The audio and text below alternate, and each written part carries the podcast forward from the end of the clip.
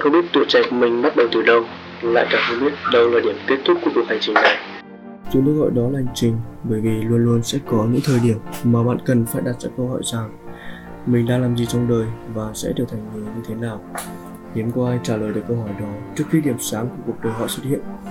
Hãy đón nghe podcast của chúng tôi trên các nền tảng trực tuyến Google Podcast, Apple Podcast, Spotify, YouTube và các trang mạng xã hội Facebook, Instagram để cùng nhau chia sẻ những khoảnh khắc làm nên dấu ấn tuổi trẻ, chia sẻ những kỹ năng mà người trẻ cần có, mang lại một phần di sản cho mình và cho cộng đồng. Hãy cùng chờ đón. Còn bây giờ, xin chào và hẹn gặp lại.